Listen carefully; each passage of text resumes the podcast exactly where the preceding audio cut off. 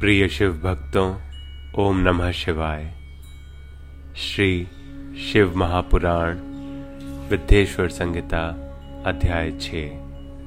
ब्रह्मा और विष्णु ने पूछा, प्रभु, सृष्टि आदि पाँच कृत्यों के लक्षण क्या है? यह हम दोनों को बताइए। भगवान शिव बोले, मेरे कर्तव्यों को समझना अत्यंत गहन है। तथापि मैं कृपा पूर्वक तुम्हें उनके विषय में बता रहा हूँ। ब्रह्मा और अच्युत, सृष्टि, पालन, संहार, तिरुभाव और अनुग्रह, ये पाँच ही मेरे जगत संबंधी कार्य हैं, जो नित्य सिद्ध हैं। संसार की रचना का जो आरंभ है, उसी को सर्ग या सृष्टि कहते हैं। मुझसे पालित होकर सृष्टि का सुस्थिर रूप से रहना ही उसकी स्थिति है। उसका विनाश ही संहार है। प्राणों के उत्क्रमण को तिरोभाव कहते हैं। इन सबसे छुटकारा मिल जाना ही मेरा अनुग्रह है। इस प्रकार मेरे पाँच कृत्य हैं।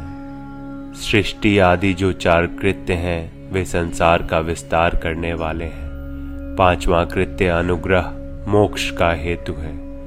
वह सदा मुझमें ही अचल भाव से स्थिर रहता है।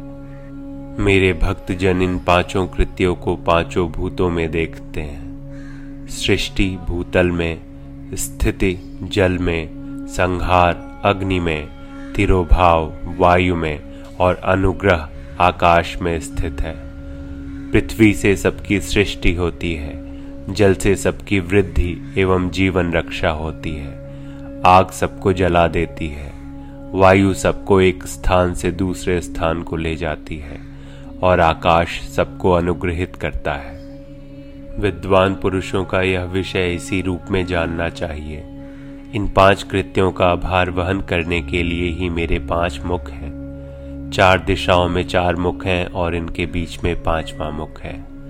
पुत्रों, तुम दोनों ने तपस्या करके प्रसन्न हुए मुझ परमेश्वर से सृष्टि और स्थिति नामक दो कृत्य प्राप्त किए हैं। ये दोनों तुम्हें बहुत प्रिय हैं।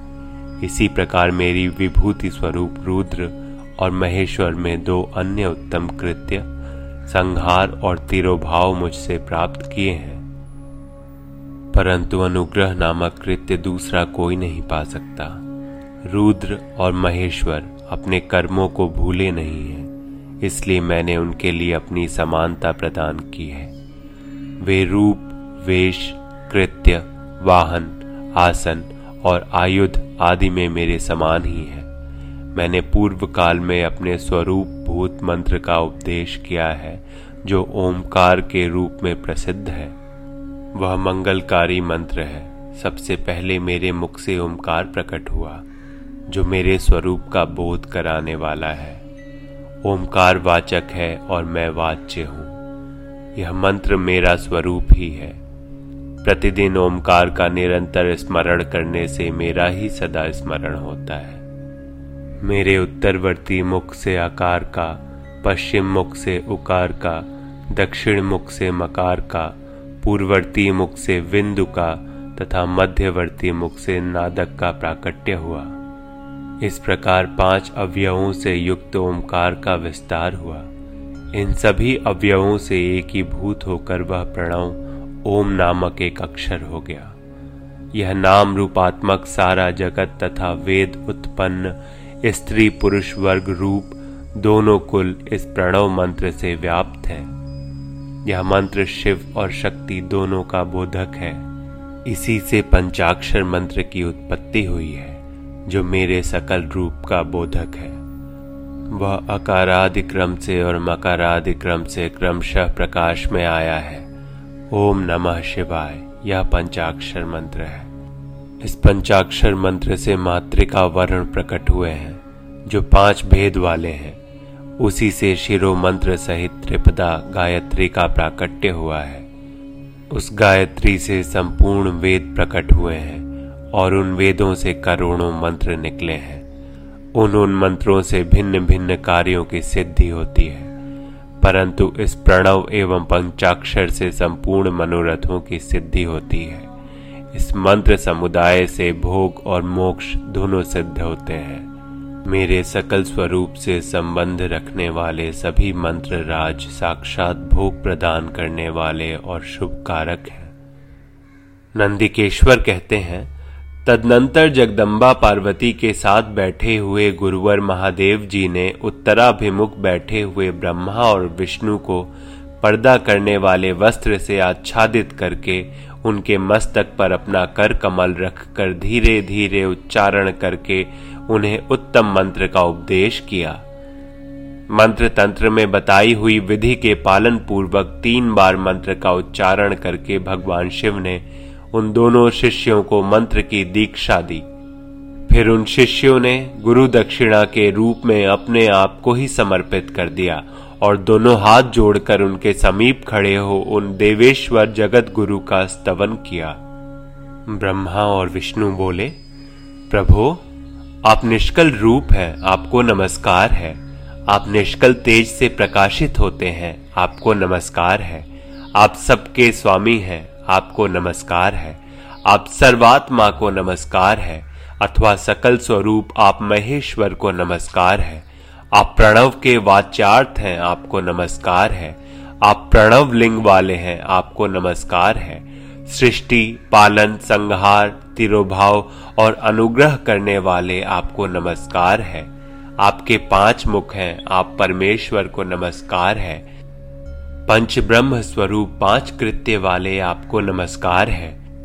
आप सबके आत्मा हैं, ब्रह्म हैं, आपके गुण और शक्तियाँ अनंत हैं। आपको नमस्कार है। आपके सकल और निष्कल दो रूप हैं। आप सदगुरु एवं शंभु हैं। आपको नमस्कार है।